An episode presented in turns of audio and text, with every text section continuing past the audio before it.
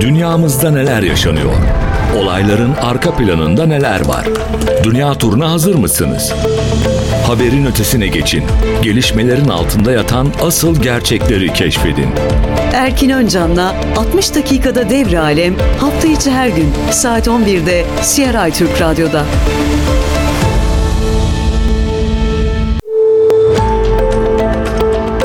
CRI Türk FM'den herkese merhabalar. Ben Erkin Öncan. 60 dakikada devre alem başladı. Bugün bir yıl dönümüyle başlıyoruz. Sovyet Sosyalist Cumhuriyetler Birliği 32 yıl önce bugün 8 Aralık 1991 tarihinde resmen dağıldı. Tabi dağılmaya giden süreç aslında daha önceki tarihlerde başladı ve bunun etkileri yarattığı krizlerde devam etmişti. Ancak Sovyet Sosyalist Cumhuriyetler Birliği'ni resmen bitiren anlaşma 8 Aralık 1991 tarihinde Belarus'ta Beloveskaya Pusha isimli bir milli parkta yapılan anlaşma sonucunda dağıldı. Burada Boris Yeltsin, Stanislav Sushkevich ve Leonid Kravchuk. Sushkevich Belarus, Kravchuk da Ukrayna lideriydi. Bağımsız devletler topluluğunun oluşturulması yönünde bir anlaşma imzaladılar ve böylelikle Sovyet Sosyalist Cumhuriyetler Birliği tarih sahnesinden resmi olarak da silindi. Bu toplantı e, öncesi ve sonrasında da aslında çok hareketli e, anlar yaşanmıştı. Hareketli bir dönem geçirdi bölge. Hatta o toplantı yapılırken Belarus KGB'sinin o dönem o toplantının katılımcılarını gözaltına alması bekleniyordu. Ancak bu yönde bir talimat hiçbir zaman gelmedi. Tabi bu e, mutabakat Sovyetlerin dağılmasına yol açan çok önemli olayların sonucunda gerçekleşti. E, bu olaylar arasında neler vardı? Baltık devletlerinin bağımsızlık ilanları, e, Sovyetler Birliği'nin birliğinde yaşanan ekonomik ve siyasi krizler, e, Gorbaçov'un reform girişimleri gibi bir dizi olaydan e, bahsediyoruz. Bağımsız Devletler Topluluğu'nun da aynı zamanda kuruluş yıl dönümü bu tarih. O da 8 Aralık 1991 tarihinde kurulmuş oldu. Rusya, Ukrayna ve Belarus arasında imzalanan anlaşmayla. E, bu anlaşmayla Sovyetler Birliği yıkıldı. E, ancak devam eden tarihte 21 Aralık'ta Estonya, Letonya, Litvanya, Ukrayna ve Gürcistan hariç tüm eski Sovyet Cumhuriyetleri bu anlaşmayı imzalayarak Bağımsız Devletler Topluluğu'na katılmış oldu. Bağımsız Devletler Topluluğu varlığını hala sürdürüyor. Bu arada önemli bir e, tesadüf vardı. Geçen sene 2022 yılında Sovyet sonrası ilk Belarus lideri Shushkevich e, geçen yıl 3 Mayıs'ta, Sovyet sonrası ilk Ukrayna lideri Kravchuk e, 10 Mayıs'ta, Gorbaçov da e, geçen sene hayatını kaybetmişti. Yani Sovyet Sosyalist Cumhuriyetler Birliği'ni yıkan liderler Sovyetler Birliği'nin ilanının 100. yılında ve yine Sovyetler Birliği döneminden kalma sayılabilecek Ukrayna çatışmalarının devam ettiği yılda hayatlarını kaybetmiş oldular. Tabi e, bu Boloveja mutabakatı çok sayıda önemli olaya da e, beraberinde getirdi. E, bugün hala baktığımızda Baltık ülkeleri, Ukrayna, Moldova, hatta Güney Kafkaslar, Gürcistan, Azerbaycan, Ermenistan hattı veya Orta Asya'daki eski Sovyet Cumhuriyetleri hepsi aslında Sovyetler Birliği'nden kalma çeşitli sorunların e, çözülmeyi bekleyen problemlerin yaşandığı bölgeler ve bu problemli bölgelerdeki taraflaşma da yine Rusya ve Batı ülkeleri arasında. Batı ülkeleri Amerika Birleşik Devletleri başta olmak üzere eski Sovyet coğrafyasındaki nüfuz alanını artırmaya çalışıyor ve eski Sovyet coğrafyasını daha da fazla kuşatmaya çalışıyor. Türkiye'nin de e, dahil olduğu NATO da zaten sırf bu amaçla kurulmuştu. Bunun askeri ayağını oluşturan e, bir e, askeri pakt, ittifak. E, Sovyetler Birliği dağıldığı halde NATO ise faaliyetlerine hala devam ediyor. Bugün sorunlu yani Sovyetler Birliği'nden kalma e, problemlerin yaşandığı her bölgede kimleri görüyoruz? Batı menşeili sivil toplum kuruluşlarını, insan hakları örgütlerini veya siyasi yapılanmaları görüyoruz. Bunlar hala Sovyetler Birliği dağıldı ama bağımsız e, devletler topluluğu topluluğu kuruldu. E, bir şekilde siyasi birliğini e, korumaya çalıştı bu ülkeler. Ancak e, bu ülkelere yönelik faaliyetlerinde yoğun bir şekilde devam ettiğini görüyoruz. Ukrayna bunun artık en uç örneğiydi. Bu arada WhatsApp hattından bize ulaşarak görüşlerinizi ve fikirlerinizi iletebilirsiniz. 0530 666 4 777 numarasından tekrar edelim 0530 666 4 777. Evet dünya turumuza bugün Asya'dan başlıyoruz başlıyoruz Japonya'dan. Japonya Başbakanı Kishida Fumio iktidardaki Liberal Demokrat Parti'de liderlik ettiği Kochikai grubunun başkanlığından istifa ettiğini bildirdi. Kishida e, parti içi gruplara mensup parti milletvekillerince siyasi bağış toplama etkinliklerindeki gelirlerin eksik beyan edildiği iddiaları sonrasında açıklama yaptı. İstifa ettiğini söyledi ve siyasi sorumluluklara ve güven tesis edecek çabalara liderlik etmeyi sürdüreceğini de vurguladı. Az önce söylediğimiz gibi bağış toplama etkinliklerinde elde edilen gelirler eksik beyan edilmiş. Aynı zamanda ulusal basına yansıyan haberlere göre de eksik beyan dolayısıyla ortaya çıkan yasa dışı gelirlerin bazı milletvekillerine komisyon olarak aktarıldığı iddia ediliyor. Eksik beyan e, ve komisyon kelimeleri burada bizim sihirli e, tanımlamalarımız. Eksik beyan dediği aslında gelirleri e, bir anlamda hasır altı etmişler. Diğer milletvekillerine de komisyon olarak aktarıldığı iddia iddia edilen para da burada komisyon dediğimiz şey aslında rüşvet. Yani e, bu grubun liderliğini e, üstlenen e, başbakan bir şekilde etkinliklerden bir gelir elde ediyor. Bu paranın bir kısmını hiçbir şekilde bildirmiyor ve bazı vekilleri bunları dağıtıyor. Ne için dağıtıyor? Tabii ki de e, siyasi amaçlar için dağıtıyor Fumio bunları. Bu arada Kochikai'de geniş gölet birliği anlamına geliyor. Bir grup bu. Siyasi hayatına 1955'te e, başladı. E, yine Liberal Demokrat Parti içinde bürokrasiden siyasete atılan Ikeda Hayato tarafından 1957'de kurulmuştu.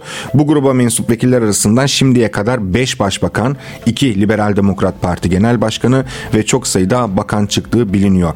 Parti içindeki bir iç gruptan bahsediyoruz. Japonya'daki Liberal Demokrat Parti de kimi zaman kendi içinde rekabet eden, kimi konularda ise birlik gösteren çeşitli gruplara dahil. Tabi bunlara daha çok ideolojik gruplaşmalardansa çıkar grupları olarak yaklaşmak gerekiyor. Japonya'nın siyasi yaşamında da bu tür e, rüşvet skandalları başta olmak üzere çeşitli ihlaller, soruşturmalar sık sık yaşanır. Evet Azerbaycan ve Ermenistan hattına e, devam ediyoruz. Azerbaycan ve Ermenistan arasında bazı somut güven artırıcı adımların atılmasına ilişkin bir karar alındı.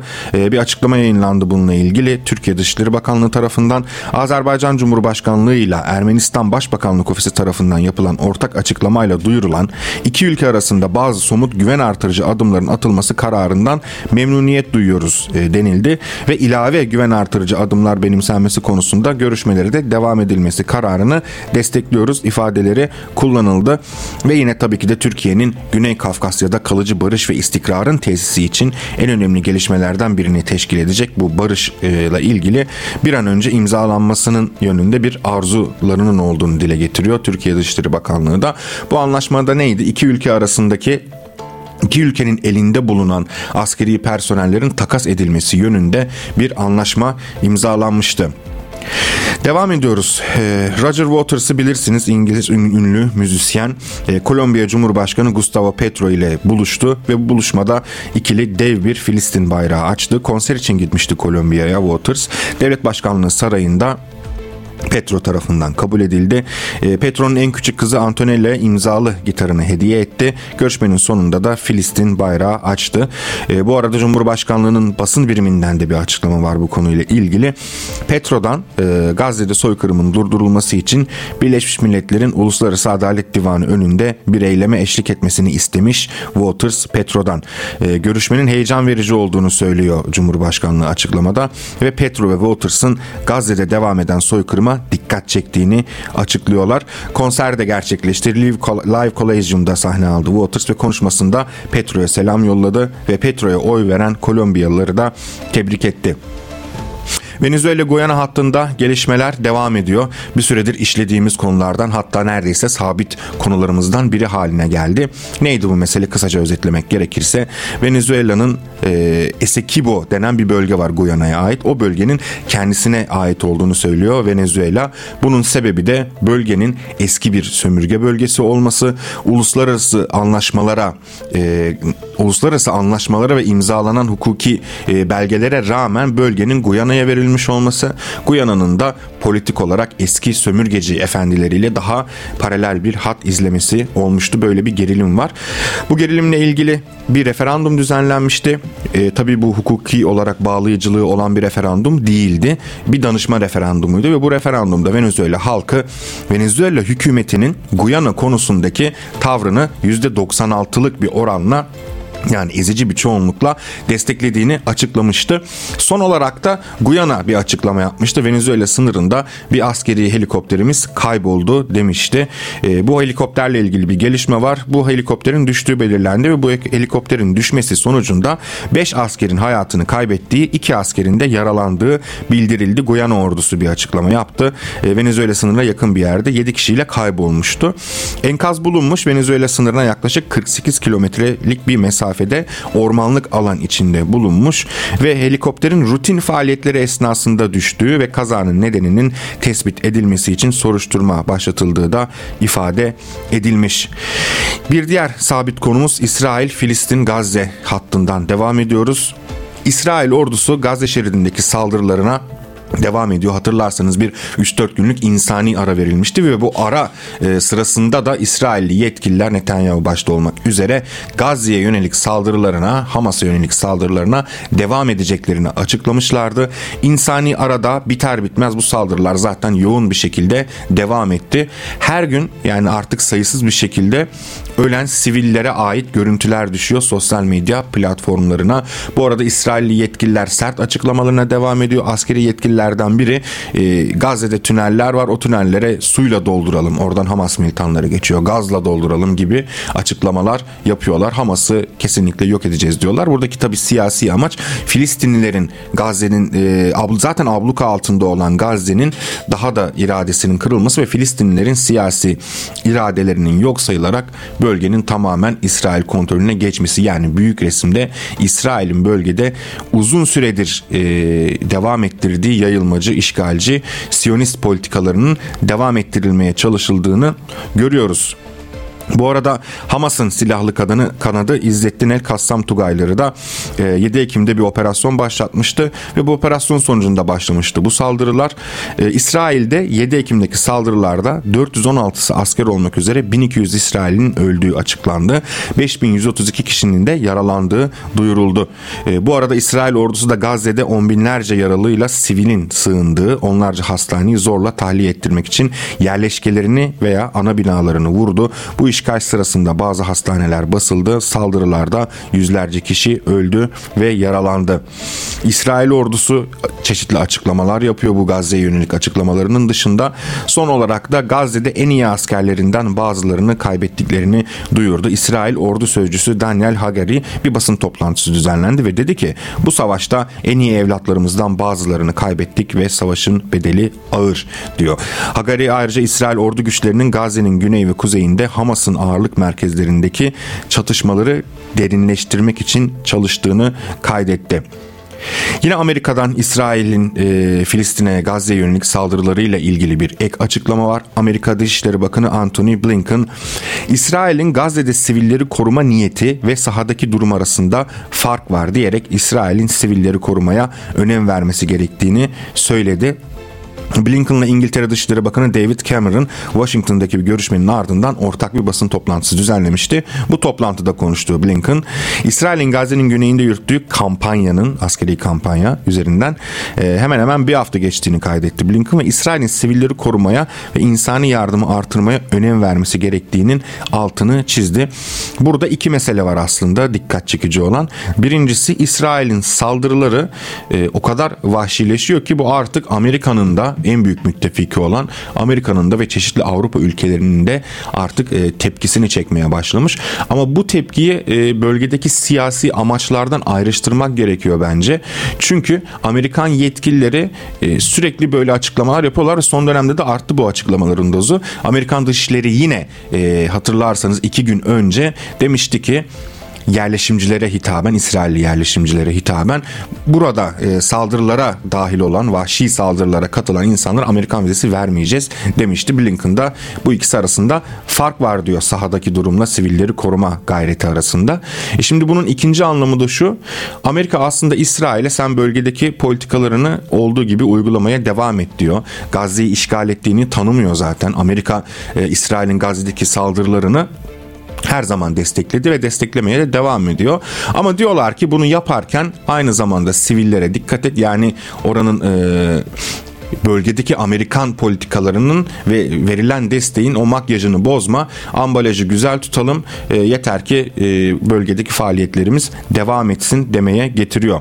Bu arada Joe Biden Amerikan başkanı da İsrail'e rehinelerin kurtarılması konusundaki desteğini yineledi ve Gazze'deki çatışma bölgelerinde kalan sivillerin Hamas üyelerinden ayrılmasının ve sivillerin korunmasının bir gereklilik olduğunu belirtti. Şimdi bunu söyleyen Biden veya böyle açıklamalar yapan Amerikan yetkilileri bölgedeki durumun farkındalar mı? Tabii ki de farkındalar. Ama sivilleri biz de önemsiyoruz tadında açıklamalar yaparak kendi makyajlarını düzeltmeye çalışıyorlar. Çünkü İsrail-Filistin hattındaki o kriz uzun yıllardır devam eden kriz öyle bir noktaya geldi ki bölgedeki herkes ne olarak tam ne tam olarak sivil ne de tam olarak asker gibi bir pozisyonu var. Orada sadece e, Filistin için bahsedeceksek askerler, askeri personel direnmiyor. E, çoluk çocuk direniyorlar aslında. Çünkü karşı taraf uzun yıllar boyunca yerleşimcileri geliyor, evlerini alıyor. Askerleri geliyor. Daha 3-4 gün önce oldu. Hiçbir şekilde e, hiç yani, yani o bile aslında meşrulaştırmıyor ama elinde hiçbir şekilde silahı ya da herhangi bir şey bulunmayan bir çocuğu göz göre göre öldürüyor ve bunlar çok uzun süredir devam ediyor. Hal böyleyken İsrail e, yönetimi saldırıları devam ettiği bu süreçte Amerikan yetkilileri de çıkıyor ki sivillerle e, Hamas militanlarını ayrıştırın diyor. Bu açıklamanın zaten yalandan yapıldığı ve İsrail'in de bu açıklamayı dikkate almayacağı da ortada. Şimdi sivillerle Hamas militanlarını ayırın diyor İsrail'e ama İsrail de diyor ki e, hastaneleri vuruyor hatırlarsınız. E, hastanelerin altında Hamas tünelleri var diyor. Hastanede görev yapan bir batılı doktor öyle bir şey yok dediği halde e, bunu dinlemiyorlar. Aynı şekilde İsrail güçleri Gazze'nin kuzeyindeki sivillere güneye gidin demişti. Biz buraları operasyon düzenleyeceğiz diye. Oradan çok sayıda insan güneye doğru hareket etmeye başladı. Ama bunun İsrail'in bu adımını insani niyetlerle yapmadığı çok çok kısa süre sonra ortaya çıkmıştı. Hatta bu siviller yola çıktıklarında onların konvoylarını vurdu İsrail güçleri ve aralarında Hamas militanları var dedi. Aynı şekilde bu sivilleri güneye doğru sürüyorlar ve onları aslında temel amaç o bölgede sıkıştırmak. Hastanelerde bugün sadece yaralılar yok. Artık Gazze içinde dahi göçmen konumuna düşmüş Gazze'liler var ve İsrail güçleri onların arasında Hamas militanları var diyerek böyle kolay bir şey yapıyorlar kendileri açısından. Her yeri her istediği yeri bombalıyor ve sivil, kadın, çoluk çocuk demeden bunu yapıyor. E şimdi böyle bir ortamda bir de bütün bunlar dünyanın gözleri önünde yapıyor. İsrailler de bunları açıkça söylüyorlar zaten. E böyle bir ortamda Amerikan yetkililerinin aman sivillere e, ne olur dikkat edin işte e, Hamas'ı ayırın militanlarla sivilleri demeleri aslında e, komik açıklamalar. Bu arada İsrail medyası da savaş kabinesi üyesi Üniversitesi ve eski Genelkurmay Başkanı Gadi Aysenkot'un oğlunun e, hayatını kaybettiğini e, açıkladı. Oğlunun ismi de Gal Meir Aysenkot. E, açıklamalara göre savaş kabinesi üyesi Aysenkot'a askerlerle savaş planını tartıştığı sırada oğlunun yaralandığı haberi verildi ve hastaneye vardığında da ölüm haberini aldı. Kanal 13 televizyonunun bir haberi var ve bu habere göre Aysenkot'un oğlu Gal'ın Gazze şeridinin kuzeyindeki Cibaliya eteklerinde bu bir, bu bir tuzaklı bir tünelde meydana gelen patlama sonucunda ağır yaralandı ve kaldırıldığı hastanede öldüğü belirtildi. Kanal 12 televizyonuna da e, Gal Aysenkot'un en büyük oğluydu. Yine Cibaliye bölgesindeki çatışmalarda öldürüldü, aktarıldı. Ayrıca Aysenkot'u ülkenin güneyindeki 162. tümende savaş kabinesinin bir başka üyesi Benny Gantz'la birlikte otururken Oğru'nun yaralandığının bilgisinin kendisine iletildiği de kaydedildi.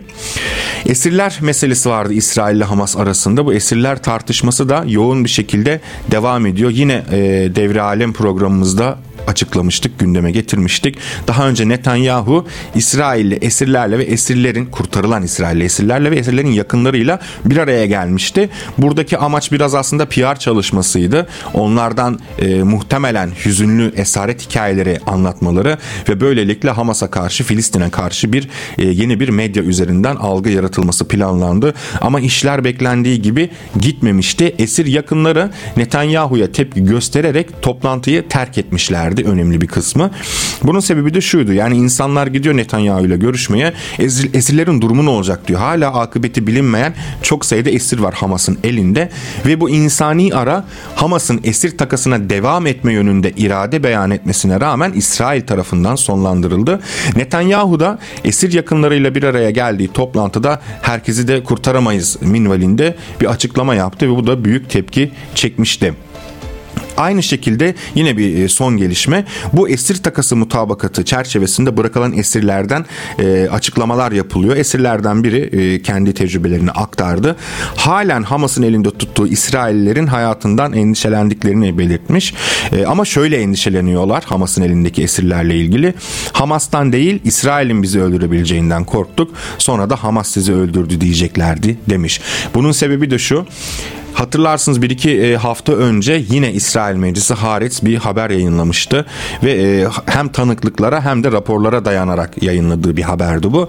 Bu haberde 7 Ekim günü de dahil olmak üzere İsrail güçlerinin e, Hamas'a yönelik operasyonlarında, saldırılarında Hamas'ın elinde esir var mı yok mu burada esir olabilir mi veya burada İsrail vatandaşı sivil olabilir mi gibi hiçbir şekilde e, düşünmeden doğrudan saldırılar düzenledikleri ortaya çıkmıştı. Hatta o ünlü müzik festivaline de İsrail güçlerinin saldırdığına ilişkin raporlar ortaya çıkmıştı.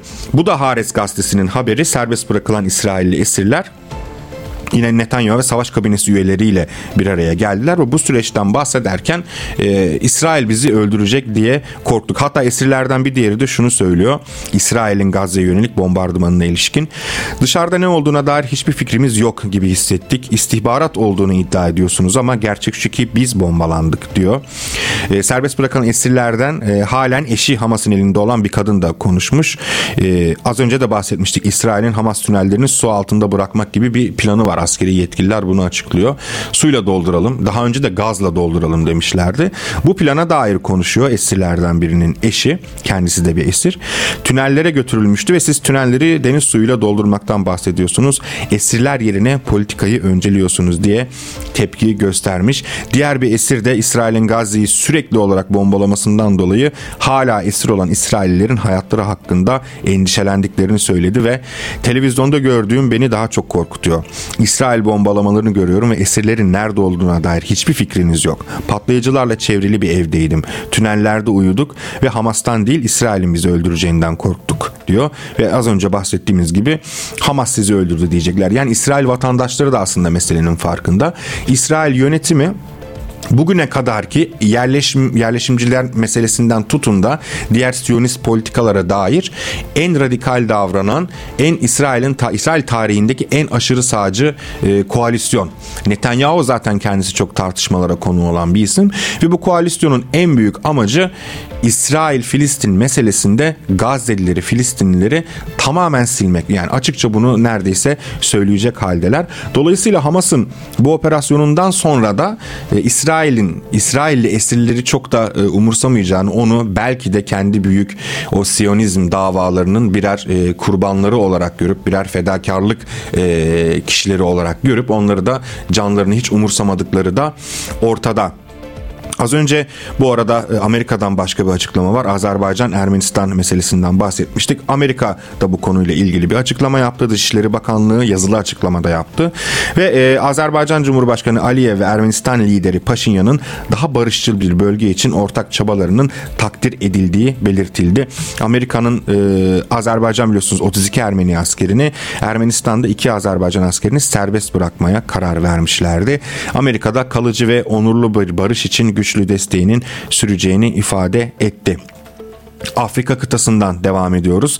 Nijerya'da yine e, bir saldırı gerçekleştirildi. Nasarawa eyaletinde üniversiteye silahlı saldırı düzenlendi ve çok sayıda öğrencinin kaçırıldığı açıklandı ulusal medyaya göre.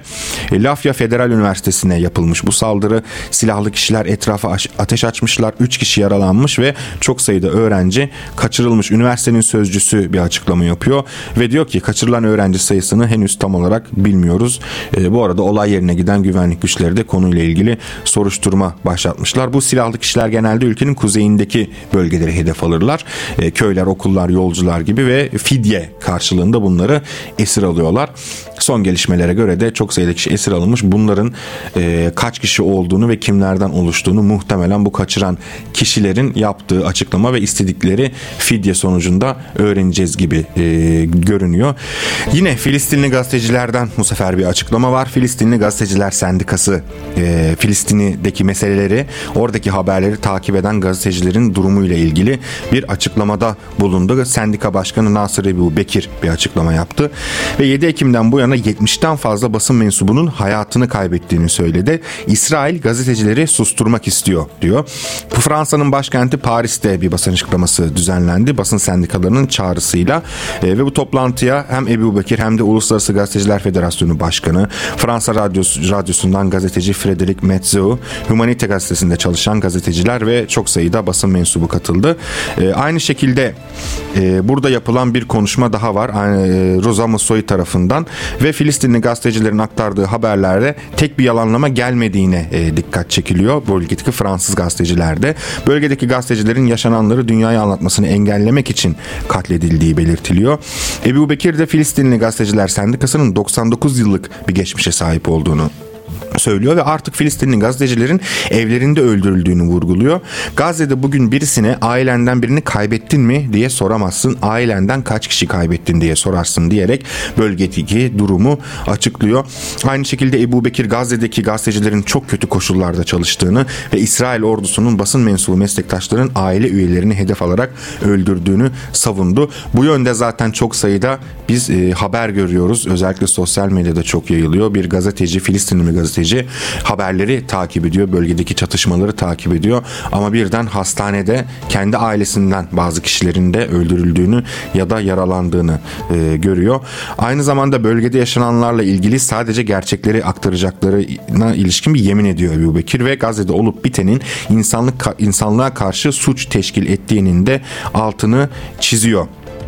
Devam ediyoruz Lübnan'dan. Lübnan'daki Hizbullah hareketi son 24 saatte İsrail'e ait 11 askeri noktaya saldırı düzenlediğini açıkladı. Hizbullah Lübnan'ın güneyinden e, yaptığını bu saldırılar ve bu saldırılarla ilgili açıklamada bulundu. Sınır hattında yer alan İsrail'e ait Ramim, Merç, Baruk, Cerdah, Zirit, Mitan e, gibi bölgelere buradaki askeri noktaların uygun silahlarla ve güdümlü füzelerle vurulduğunu vurguladı Hizbullah. Ayrıca Er Rahib askeri noktasına yapılan saldırıda da en az iki İsrail askerinin öldürüldüğü kaydedildi. Avrupa'dan devam ediyoruz. Almanya'da bir anket e, yapıldı. ARD televizyon tarafından yapıldı bu anket. Hükümetten memnun olmayanların oranının %82 olduğu ortaya çıktı bu ankete göre. Memnun olanların oranı da %17 e, olarak belirlenmiş. Tabi bu sonuçlara göre koalisyon ortaklarından Sosyal Demokrat Parti'nin oy oranında geçen aya göre %16'dan %14'e düştüğü belirtilmiş. Yeşiller Partisi Partisi oylarını bir puan artırmış 14'ten 15'e yükselmiş. Hür Demokrat Parti de oyları değişiklik göstermeyen partiler arasında yani %4 oranında. Almanya'da muhalefette bulunan Hristiyan Birlik Partileri %32 oy oranıyla en çok oyu alabilecek parti olarak ön plana çıktı. Bu konuya bununla bağlantılı mesele aslında Avrupa'da sağın e, aşırı sağın yükselmesiyle ilgili genel anlamda genel çerçevede böyle bir eğilim var Avrupa ülkelerinde. Daha önce de değinmiştik buna programlarımızda. Avrupa halkları kendi e, siyasi elitlerinin politikalarından memnun değil. Güvenlik e, arayışları var, istikrar e, arayışları var ve ekonomik özellikle alanda iyileşme bekliyorlar.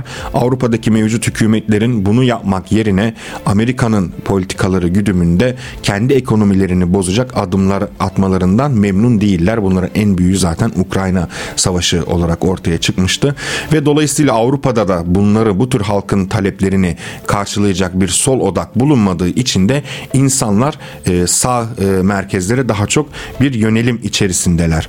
Bu arada şansölye Olaf Scholz'un çalışmalarından memnun olanların oranı da sadece %20 olarak ortaya çıkmış ankette. E, ARD bu arada bu anketleri 1997'den bu yana e, periyodik olarak yapıyor ve Scholz'un e, %20'lik destek oranı bir başbakan için elde edilen en düşük oran oldu. Hükümette iklim kriziyle yeterince mücadele etmediği, göç politikası ve yaşanan bütçe krizini yönetemediği eleştirileri öne çıkmış. Ankete katılanların Şansölye Scholz'un özellikle krizlerle mücadelede yetersiz kaldığı ve iletişim sıkıntısı olduğunu vurguladıkları belirtilmiş. Avrupa'dan devam ediyoruz. Avrupa liderleri Çin'le görüşmüşlerdi. Bu görüşmede iki e, Avrupa Birliği ve Çin arasındaki ilişkiler ve çeşitli kriz veya anlaşmazlık başlıkları ele alınmıştı. E, AB liderleri Çin'den bazı taleplerde bulunuyor. Diyor ki Rusya-Ukrayna savaşında Rus ordusunun donatımına destek sağlayabilecek askeri ve sivil kullanım alanı bulunan ürünlerin satışını durdurun diyor Çin'e. E, bu liderler Pekin'de düzenlenen Çin-AB zirvesinde konuştular. Bazı Çinli şirketlerin Avrupa'da üretilen ve ikili kullanım alanı yani hem askeri hem sivil alanda olduğu düşünülen ürünleri Rusya'ya sattığını iddia ediyorlar ve Rusya'nın böylelikle yaptırımları aşmasına yardım ettiği gibi bir eleştiri yönelttiler. Pekin'de Rusya yönelik ambargo kapsamındaki ürünleri erişim sağladıkları gerekçesiyle izlemeye almışlar bazı şirketleri ve 13 Çinli şirketin e, bu yaptırımları deldiğini iddia ediyorlar. Tabi bu zirve Avrupa Birliği ile Çin ilişkileri arasındaki bir zirveydi ama yine zirvenin tabii ki de en ana konusu yükselen Çin'den e, duyulan endişe endişe Çin'in artık e, doğmakta olduğunu herkesin kabul ettiği bu çok kutuplu yeni bir eşitler arası ilişkilerin savunulduğu bu dünya düzeninin en önemli parçalarından biri olmasının yarattığı bir kaygı var Batı kamuoyunda. Bununla ilgili olarak aslında bu görüşmelere iyi mesajlarla gidildi. Çin tarafı da bu görüşmelere ilişkin iyi mesajlar verdi. Karşılıklı işbirliğinin artırılması gerektiğini savundu. Pekin yönetiminin Avrupa'yı bir ticari ortak olarak gördüğü kaydedildi. Ama buna rağmen Avrupa'nın gündemi e, işte Rusya'ya Rusya'ya yaptırımları delmesine yardım ediyorsunuz. E, ekonomik büyüme ile ilgili eleştiriler gibi başlıklar oldu. Zaten bu zirveden de önce Batı medyası e, eleştirel tonunu sürdürmüştü. Tabi Avrupa Birliği de bu yeni kurulmakta olan bu dünya düzeninde bir yol ayrımında kendi yolunu seçmesi gerekiyor. Bağımsız politikalar mı izleyecek? E, yüz yıllık, yüzlerce yıllık e, sömürgeci, emperyalist geçmişini bir tarafa mı bırakacak? Yoksa yolunu Amerika ile Amerika'nın kendisine dayattığı politikalar politikalarla mı devam edecek? Bunu Avrupa'daki yaşanacak, yaşanması muhtemel alt üst oluşlar, siyasi alt üst oluşlar belirleyecek.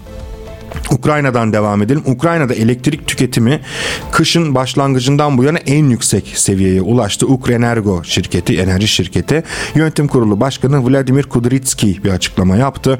E, bu konu hakkında konuştu. Kudrytski'ye göre enerji sistemi termik santrallerin birkaç güç ünitesinin bu tür tüketimi tamamen karşılamaya yetecek kapasitesine kapasiteye sahip değil.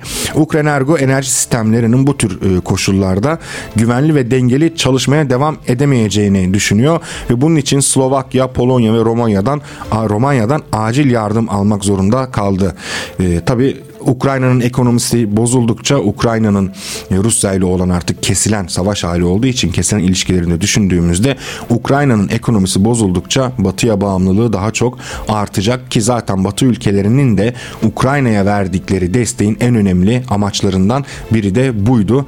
Sadece Amerika'dan bahsedelim. Sadece Joe Biden'ın Amerikan başkanının oğlu Hunter Biden'ın Ukrayna'nın en büyük e, enerji şirketlerinden birinin yönetim kurulu üyesi olması bile bu uzun süre önce gerçekleşmiş bir olay. Aslında Ukrayna için Batı'nın ne istediğini, neyi amaçladığını gözler önüne seren bir durum. Kudryski aynı zamanda herkesi sabah 9'dan akşam 6'ya kadar mümkünse elektrik tüketimini sınırlandırmaya çağırmış. Elbette mümkün değil. Orada da devam eden bir hayat var devam eden işler var.